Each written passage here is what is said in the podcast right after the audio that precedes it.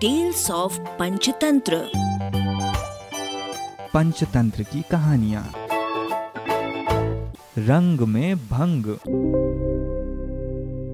एक बार जंगल में पक्षियों की आम सभा हुई। पक्षियों के राजा गरुण थे। सभी गरुण से असंतुष्ट थे। मोर की अध्यक्षता में सभा हुई। मोर ने भाषण दिया साथियों गरुण जी हमारे राजा हैं पर मुझे ये कहते हुए बहुत दुख हो रहा है कि उनके राज में हम पक्षियों की दशा बहुत खराब हो गई है। उसका ये कारण है कि गरुण जी तो यहाँ से बहुत दूर विष्णु लोक में विष्णु जी की सेवा में लगे रहते हैं। हमारी ओर ध्यान देने का उन्हें समय ही नहीं मिलता। हमें अपनी समस्याएँ लेकर फरियाद करने जंगली चौपायों के राजा सिंह के पास जाना पड़ता है। हमारी गिनती न तीन में रह गई है और न तेरह में। अब हमें क्या करना चाहिए? यही विचारने के लिए ये सभा बुलाई गई है। हुदहुद ने प्रस्ताव रखा कि हमें नया राजा चुनना चाहिए जो हमारी समस्याएँ हल करे और दूसरे राजाओं के बीच बैठकर हम पक्षियों को जीव जगत में सम्मान दिलाए।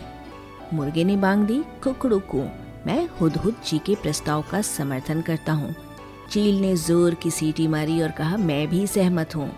मोर ने पंख फैलाए और घोषणा की तो सर्वसम्मति से तय हुआ कि हम नए राजा का चुनाव करें। पर किसे बनाए हम राजा? सभी पक्षी एक दूसरे से सलाह करने लगे। काफ़ी देर के बाद सारस ने अपना मुँह खोला। मैं राजा के पद के लिए उल्लू जी का नाम पेश करता हूँ। वे बुद्धिमान हैं, उनकी आँखें तेजस्वी हैं, स्वभाव अति गंभीर है ठीक जैसे राजा को शोभा देता है। हॉर्नबिल ने भी सहमति में सिर हिलाते हुए कहा सारस जी का सुझाव बहुत दूरदर्शिता पूर्ण है। ये तो सब जानते हैं कि उल्लू जी लक्ष्मी देवी की सवारी हैं। उल्लू हमारे राजा बन गए तो हमारा दारिद्र दूर हो जाएगा। लक्ष्मी जी का नाम सुनते ही सब पर जादू सा प्रभाव पड़ा। सभी पक्षी उल्लू को राजा बनाने पर राज़ी हो गए। मोर बोला, ठीक है, मैं उल्लू जी से प्रार्थना करता हूँ कि वे कुछ शब्द बोले। उल्लू ने घुघुआते हुए कहा, भाइयों, आपने राजा पद पर मुझे बिठाने का निर्णय जो लिया है, उससे मैं गदगद हो गया हूँ। आपको विश्वास दिलाता हूँ कि मुझे आपकी सेवा करने का जो मौका मिला है, मैं उसका सदुपयोग करते हुए आपकी सारी समस्याएँ हल करने का भरसक प्रयत्न करूँगा। धन्यवाद। पक्षीजनों ने एक स्वर में उल्लू महाराज की जय का नारा लगाया। कोयलें गाने लगी। चील जाकर कहीं से मनमोहक डिज़ाइन वाला रेशम का शॉल उठा कर ले आई। उसे एक डाल पर लटकाया और उल्लू उस पर विराजमान हुए। कबूतर जाकर कपड़ों की रंग बिरंगी लीरें उठा लाए और उन्हें पेड़ की टहनियों पर लटका कर सजाने लगे। मोरों की टोलियाँ पेड़ के चारों ओर नाचने लगी। मुर्गों और शुतुरमुर्गों ने पेड़ के निकट पंजों से मिट्टी खोद खोद कर एक बड़ा सा हवन तैयार किया। दूसरे पक्षी लाल रंग के फूल ला लाकर कुंड में ढेरी लगाने लगे। कुंड के चारों ओर आठ दस तोते बैठकर मंत्र पढ़ने लगे। बया चिड़ियों ने सोने व चांदी के तारों से मुकुट बुन डाला और हंस मोती लाकर मुकुट में फिट करने लगा। दो मुख्य तोते पुजारियों ने उल्लू से प्रार्थना की, हे पक्षी श्रेष्ठ, चलिए लक्ष्मी मंदिर चलकर लक्ष्मी जी का पूजन करें। निर्वाचित राजा उल्लू तोते पंडितों के साथ लक्ष्मी मंदिर की ओर उड़ चले। उनके जाने के कुछ क्षण पश्चात ही वहाँ कौआ आया।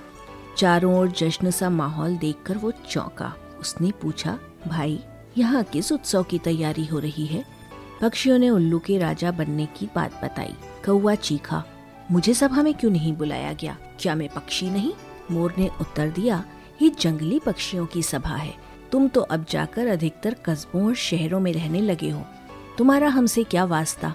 कौआ उल्लू के राजा बनने की बात सुनकर जल भुन गया था। वो सिर पटकने लगा और काव काव करने लगा। अरे, तुम्हारा दिमाग खराब हो गया है जो उल्लू को राजा बनाने लगे। वो चूहे खाकर जीता है और ये मत भूलो कि उल्लू केवल रात को बाहर निकलता है। अपनी समस्याएँ और फरियाद लेकर किसके पास जाओगे? दिन को तो वो मिलेगा भी नहीं।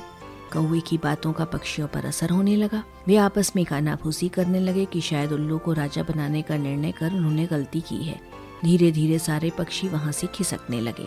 अब उल्लू लक्ष्मी पूजन कर तोतों के साथ लौटा तो सारा राज्याभिषेक स्थल सूना पड़ा था।